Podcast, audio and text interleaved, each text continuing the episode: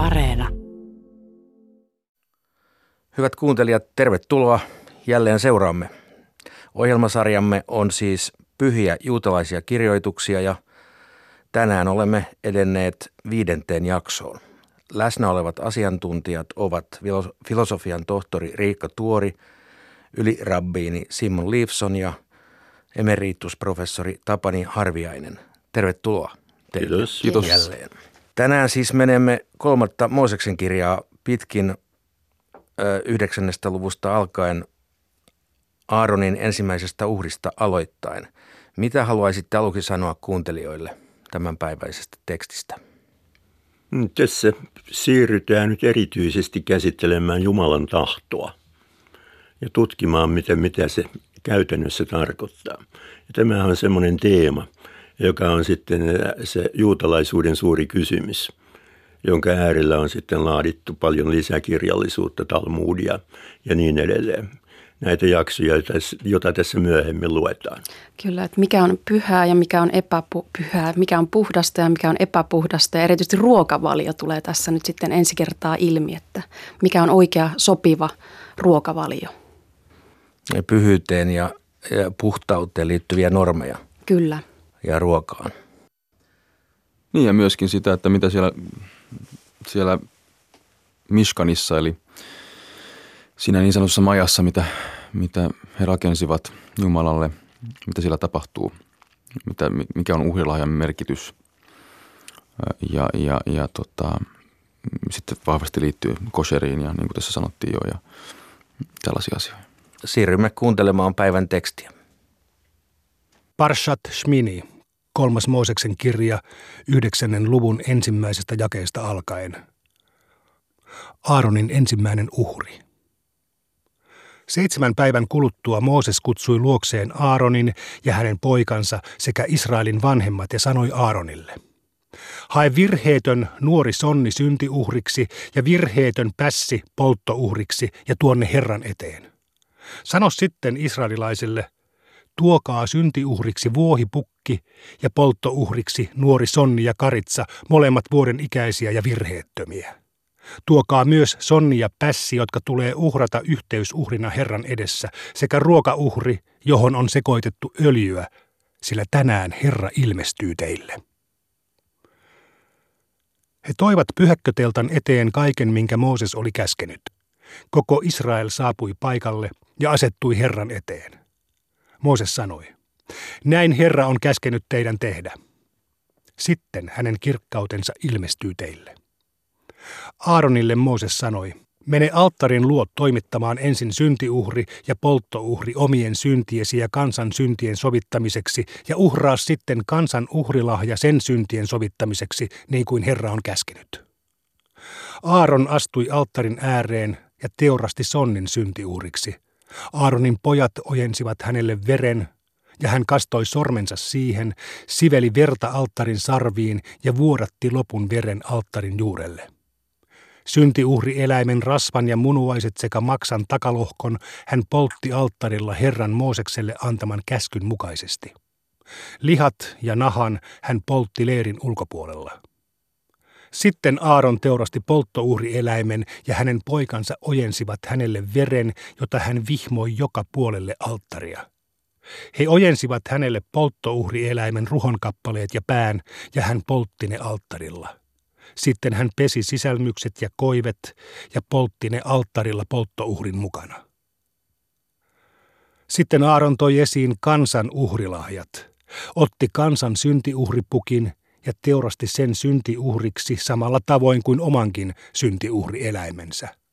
Hän otti myös polttouhrieläimen ja uhrasi sen säädetyllä tavalla. Hän toi ruokauhrin, otti siitä täyden kourallisen ja poltti sen alttarilla.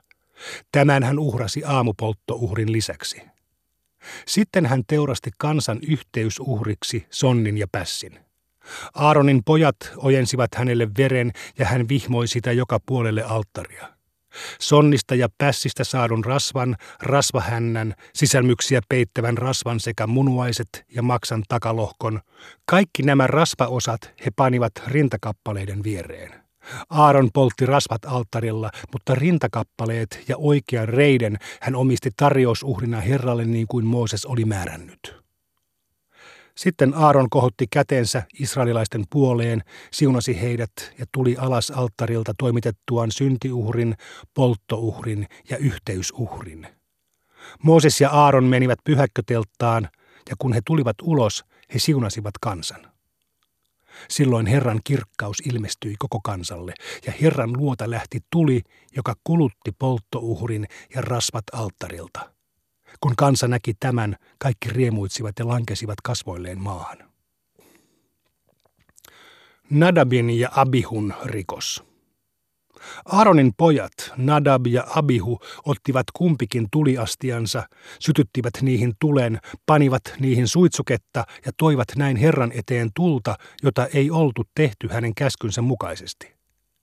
Silloin Herran luota lähti tuli, joka poltti heidät kuoliaaksi Herran edessä. Mooses sanoi Aaronille, tästä Herra puhui, kun hän sanoi, niissä jotka ovat minua lähellä, minun pyhyyteni tulee näkyviin ja koko kansa saa oppia tuntemaan minun valtani ja voimani. Aaron ei saanut sanaakaan suustaan. Mooses kutsui luokseen Aaronin sedän Ussielin pojat Misaelin ja Elsafanin ja sanoi heille, Menkää ja kantakaa sukulaisenne pyhäkön luota leirin ulkopuolelle. He menivät, tarttuivat heidän paitoihinsa ja kantoivat heidät leirin ulkopuolelle, kuten Mooses oli määrännyt. Mooses sanoi Aaronille ja hänen pojilleen Eliasarille ja Itamarille, älkää avatko hiuksianne levälleen, älkääkä repikö vaatteitanne, ettette kuolisi ja ettei Herran viha kohtaisi koko Israelin kansaa. Mutta Israelin suvun, teidän veljienne, tulee itkeä ja surra sitä paloa, jonka Herra sytytti. Älkää poistuko pyhäkköteltan ovelta, ettette kuolisi, sillä teidät on voideltu Herran pyhällä öljyllä. He tekivät niin kuin Mooses oli käskenyt. Pappeja koskevia määräyksiä. Herra sanoi Aaronille – kun aiotte mennä pyhäkkötelttaan, te ette saa juoda viiniä, ettekä muita juovuttavia juomia, et sinä, eivätkä poikasi. Muuten te kuolette. Tätä määräystä teidän on aina noudatettava sukupolvesta toiseen. Teidän tulee tehdä ero pyhän ja maallisen, saastaisen ja puhtaan välillä, ja teidän tulee opettaa israelilaisille kaikki ne säädökset, jotka Herra on antanut Moosekselle. Mooses sanoi Aaronille ja hänen eloon jääneille pojilleen Eleasarille ja Itamarille. Ottakaa mitä Herralle kuuluvista tuliuhreista on jäljellä ja syökää se happamattomiksi leiviksi leivottuna alttarin ääressä, sillä se uhri on erityisen pyhä. Teidän tulee syödä se pyhässä paikassa, sillä se on sinulle ja pojillesi säädetty osuus Herralle kuuluvista tuliuhreista. Tämän käskyn Herra on minulle antanut. Tarjousuhrina Herralle omistettu rintakappale ja uhrilahjaksi annettu reisi sinun tulee syödä yhdessä poikiesi ja tyttäriesi kanssa puhtaassa paikassa, sillä se on säädetty sinulle ja jälkeläisillesi kuuluvaksi osuudeksi israelilaisten yhteysuhriteuraista. Uhrilahjaksi annetun reiden ja rintakappaleen papit tuokoot esiin yhdessä tuliuhrina poltettavien rasvojen kanssa ja he omistakoot ne tarjousuhrina Herralle. Sen jälkeen ne kuuluvat sinulle ja jälkeläisillesi. Ne ovat teille ikuisesti kuuluva osuus, sillä niin on Herra määrännyt. Kun Mooses sitten kysyi, mitä syntiuhri pukille oli tehty, hän sai kuulla, että se oli poltettu. Silloin hän sanoi vihoissaan Eleasarille ja Itamarille, Aaronin eloon jääneille pojille. Miksi te poltitte syntiuhri-eläimen, ettekä syöneet sitä pyhässä paikassa, vaikka se on erityisen pyhä uhri? Tehän saitte sen Herralta, jotta poistaisitte tämän kansan synnit ja toimittaisitte sille sovituksen Herran edessä. Uhrieläimen verta ei tuotu pyhäkön sisäpuolelle. Siksi teidän olisi pitänyt syödä sen liha pyhäkössä niin kuin olen käskenyt. Mutta Aaron sanoi Moosekselle, Poikani ovat tänään jo tuoneet oman syntiuhrinsa ja polttouhrinsa Herran eteen, ja silti minulle on tapahtunut tällaista. Jos minä tänään olisin syönyt syntiuhrilihaa, olisiko se ollut Herralle mieleen? Tähän vastaukseen Mooses tyytyi. Puhtaat ja saastaiset eläimet. Herra sanoi Moosekselle ja Aaronille, sanokaa israelilaisille, Maaeläimistä saatte syödä kaikkia nelijalkaisia, joilla on kaksijakoiset sorkat ja jotka märehtivät ruokansa. Sitä vastoin eläimiä, jotka märehtivät, mutta joilla ei ole sorkkia, tai joilla on sorkat, mutta jotka eivät märehdi, te ette saa syödä. Sellaisia ovat kameli, tamaani ja jänis, jotka tosin märehtivät, mutta joilla ei ole sorkkia. Ne ovat saastaisia. Saastainen on myös sika, jolla tosin on kaksijakoiset sorkat, mutta joka ei märehdi. Näiden eläinten lihaa älkää syökö, älkääkä koskeko niiden raatoihin, sillä ne ovat saastaisia. Saatte syödä kaikkia merien, järvien ja jokien eläimiä, joilla on evät ja suomut. Mutta teidän tulee inhota ja karttaa kaikkia evättömiä ja suomuttomia pikkueläimiä, joita liikkuu merissä, järvissä ja joissa, ja myös kaikkia muita vesieläimiä, joilla ei ole eviä eikä suomuja. Ne olkoot teille iljetys. Älkää syökö niiden lihaa ja pysykää loitolla niiden raadoista. Kaikki evättömät ja suomuttomat vesieläimet olkoot teille iljetys. Inhotkaa ja karttakaa seuraavia siivekkäitä, älkääkä syökö niiden lihaa, sillä ne ovat teille iljetys. Kotka, hanhikorppikotka ja partakorppikotka, iso haarahaukka ja muut haarahaukat, kaikki korpit, strutsi, kehrääjä, lokki ja kaikki jalohaukat – varpuspöllö, merimetso ja huuhkaja, tornipöllö, pelikaani ja kalasääski, kattohaikara ja muut haikarat sekä harjalintu ja lepakko. Kaikki siivekkäät, nelijalkaiset pikkueläimet olkoot teille iljetys. Siivekkäistä nelijalkaisista pikkueläimistä saatte kuitenkin syödä sellaisia maassa hyppiviä lajeja, joiden reidet nousevat muuta ruumista korkeammalle – Näistä saatte syödä kaikkia heinäsirkka, hepokatti, kenttäsirkka ja kulkusirkka lajeja. Kaikki muut siivekkäät nelijalkaiset pikkueläimet olkoot teille iljetys. Seuraavat määräykset koskevat eläimiä, joista te tulette epäpuhtaiksi. Jokainen, joka koskee niiden raatoon, on epäpuhdas iltaan saakka. Jokaisen, joka kantaa pois niiden raadon, tulee pestä vaatteensa, ja hän on epäpuhdas iltaan saakka. Näitä ovat kaikki sellaiset nelijalkaiset eläimet, joiden sorkat eivät ole kokonaan kaksijakoiset ja jotka eivät märehdi ruokaansa, niitä teidän on pidettävä saastaisina. Jokainen, joka niihin koskee, tulee epäpuhtaaksi. Saastaisia ovat myös kaikki nelijalkaiset eläimet, joilla on käpälät. Jokainen, joka koskee tällaisen eläimen raatoon, on epäpuhdas iltaan saakka.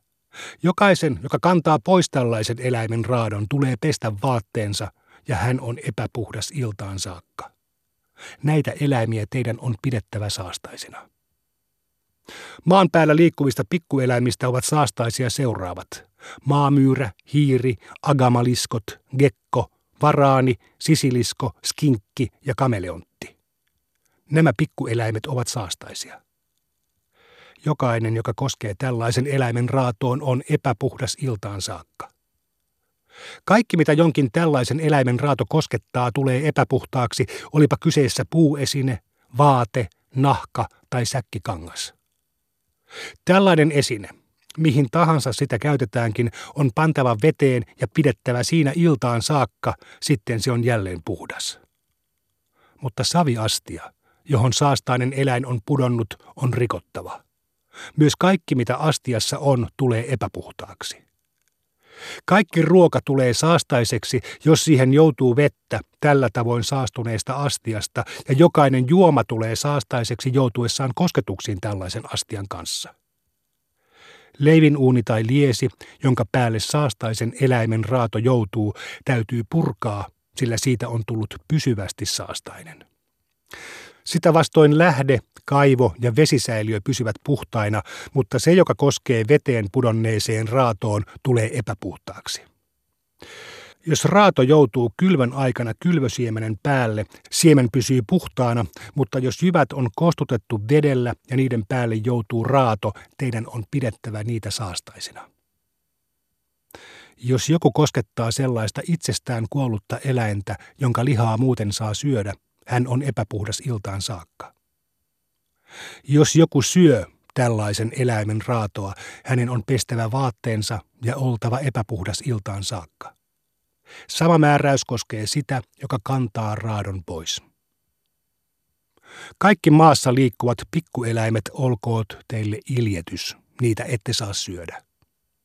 Maassa liikkuvia matelioita tai neli tai useampi jalkaisia pikkueläimiä ette saa syödä, sillä ne ovat iljetys. Älkää saattako itseänne epäpuhtaiksi koskemalla mihinkään tällaiseen eläimeen, älkääkä muutenkaan menetelkö niin, että tulette niistä epäpuhtaiksi. Minä, Herra, teidän Jumalanne, olen pyhä, ja siksi teidän tulee pitää itsenne puhtaina ja pyhinä. Älkää siis saattako itseänne epäpuhtaiksi koskemalla mihinkään maassa liikkuvaan pikkueläimeen. Minä, Herra, toin teidät pois Egyptistä ja osoitin näin olevani teidän Jumalanne. Olkaa siis pyhät ja puhtaat, koska minä olen pyhä. Tähän päättyy nelijalkaisia eläimiä, lintuja ja kaikkia vedessä viliseviä eläviä olentoja sekä kaikkia maassa liikkuvia olentoja koskeva laki. Tämän lain avulla puhdas voidaan erottaa saastaisesta ja syötävät eläimet niistä, joita ei saa syödä. No niin, hyvät kuuntelijat ja arvoisat läsnäolijat, olemme juuri kuulleet varsin yksityiskohtaista ohjeistoa eläimistä ja ruokailusta ja ruuasta ja pyhyydestä, puhtaudesta. Jos tätä rinnastaa moderniin juutalaiseen elämänkäytäntöön, niin ku, kuinka tarkoin näitä ohjeita nykyisin noudatetaan esimerkiksi Suomessa? Suomessa, sanotaanko näin, että, että meillä on aika, aika maalistunut juutalainen yhteisö Suomessa ja, ja tota, meillä löytyy, löytyy muutamia kymmeniä sellaisia perheitä, jotka, jotka tuota, pitävät kosersäännöksistä kiinni tiukasti, ää, tiukasti ja näin ollen niin kuin orto, ortodoksisella tavalla, niin kuin täällä lukee. Ää, mutta mm, enemmistö kyllä joustaa näistä asioista Suomessa. Aivan. Tässähän mainitaan aika tarkkaan, mitkä, mitkä eläimet on sallittua ruokaa. Ja siinä mielessä voi menetellä juuri niin, että syö ainoastaan niitä sallittuja, selvästi sallittuja. Ja unohtaa agamaliskot ja skinkit ja muut kielletyt, joita ei ole mitenkään tarjollakaan. Ideahan on koko ajan määritellä täsmälleen, mikä on sallittua, mikä on kiellettyä koska tämä vaikuttaa juuri pyhyyteen ja puhtauteen. Ja koko ajan tavoitellaan kuvausta siitä, kuinka voidaan pysyä puhtaina ja pyhinä. Ja silloin otetaan kaikki yksityiskohdat esille. Tätähän on äh, kovin sitten ironisoitu suorastaan, äh, suorastaan äh, kriitikkojen puolella ja muiden uskontojen puolella. Mutta koko ajan on tämä pyrkimys pystyä määrittämään, mikä on Jumalalle mieleistä ja mikä ei.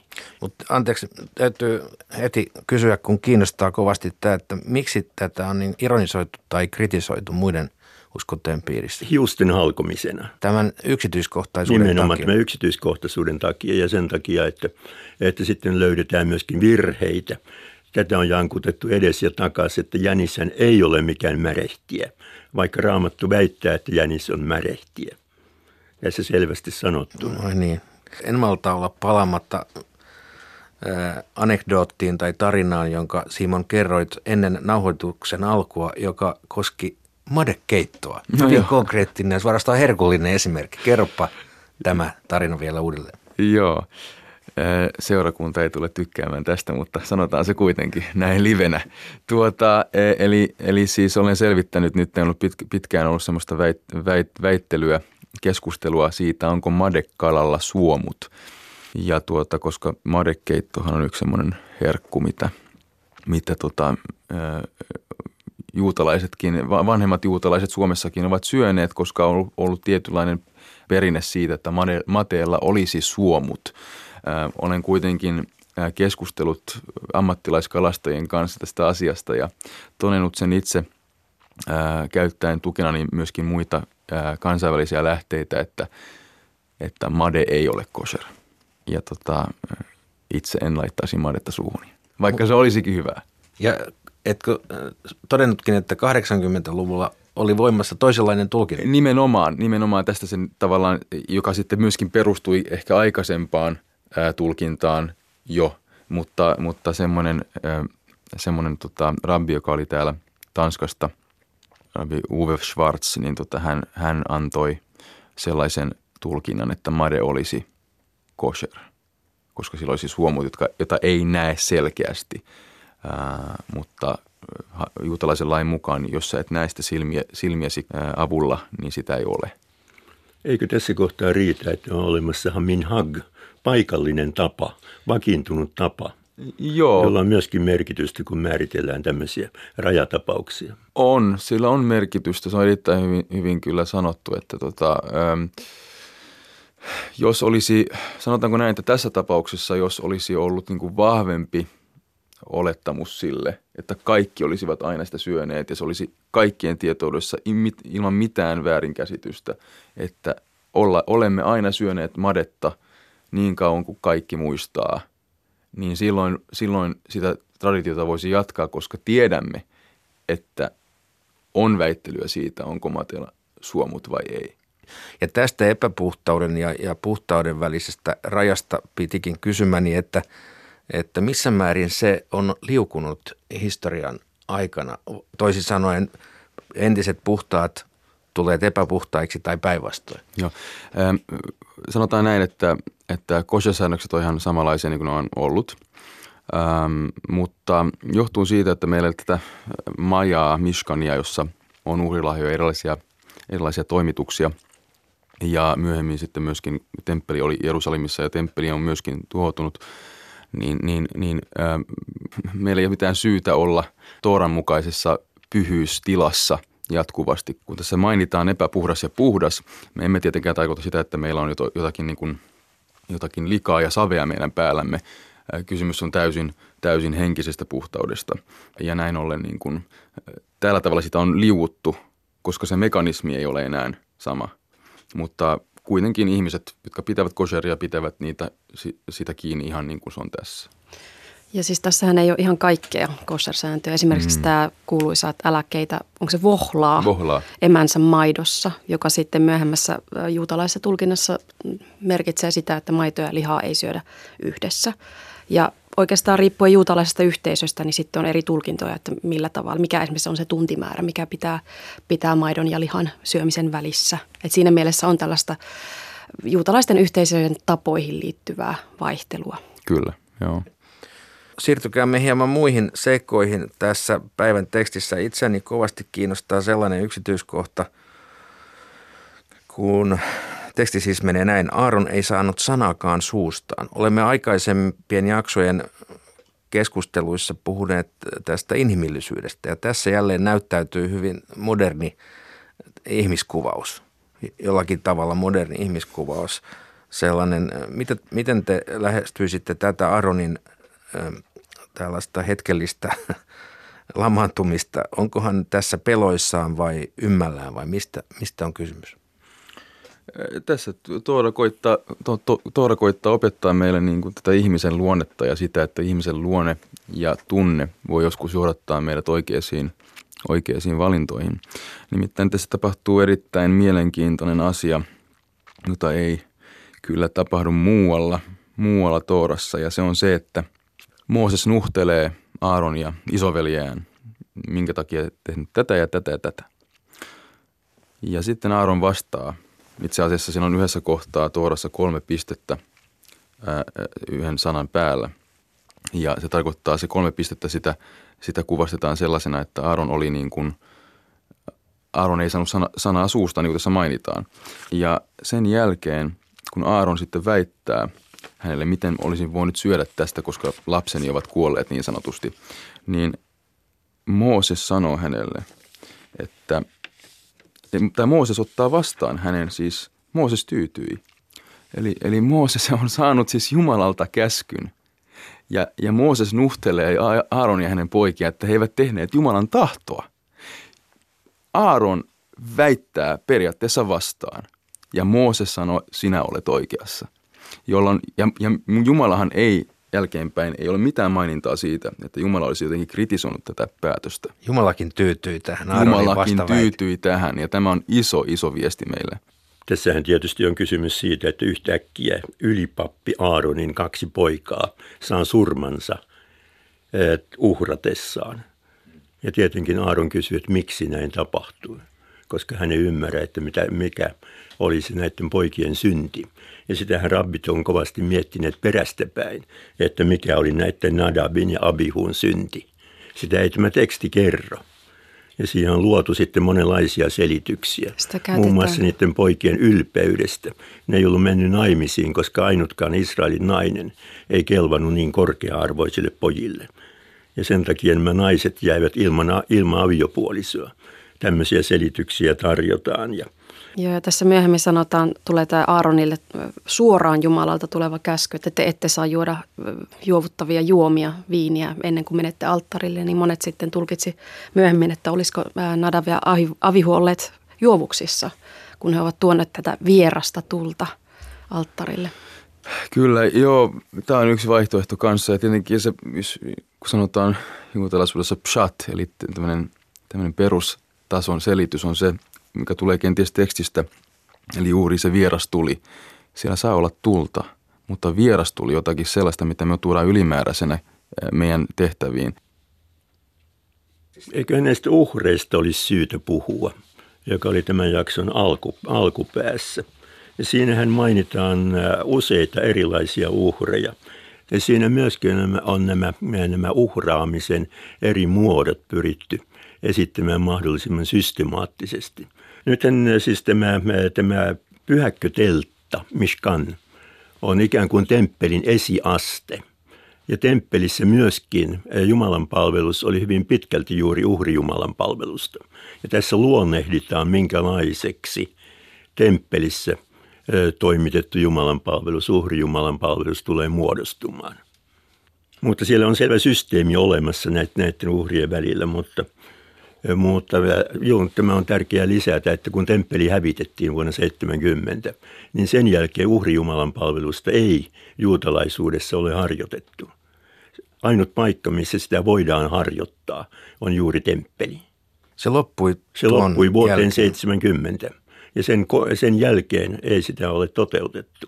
Jossain määrin uhri, anteeksi, rukoukset, synagogarukoukset vastaa – näitä uhrijumalan palveluksen jotain eri osia. Haluaisin vielä yhden asian lisätä tuohon, tuohon äh, niin kuin pyhä, pyhänä olemiseen. Ja, äh, tässä tulee niin kuin hyvin ytimekkäästi lopussa Jumala sanoo jotakin, minkä takia teidän pitää nämä kaikki asiat tehdä. Ja, ja olkaa siis pyhät ja puhtaat, koska minä olen pyhä. Ja hebreaksi kedoshim tihi juuki anohi kadosh. Eli Jumala on meistä erillään – ja näin ollen niin kuin myöskin niin sanotusti juutalainen kansa on myöskin erillään, tekee erilaisia tavallaan säännöksiä. Tai niin heillä on erilaiset säännökset, tarkemmat säännökset siitä, mitä he, mitä he pitää tavallaan Jumalan tahdon mukaisesti tehdä. Ja Jumalan pyhyys tarkoittaa myös samalla sitä, että Jumalalla on mielipide kaikista yksityiskohdista. Ja se ei ole semmoista profaania aluetta, joka ei, ei Jumalaa kiinnostaisi. Ja tästä johtuen täytyy mahdollisimman yksityiskohtaisesti pyrkiä selventämään käskyjen sisältö ja merkitys. Hyvä, kiitoksia tästä ja kuulemiin ensi kertaan.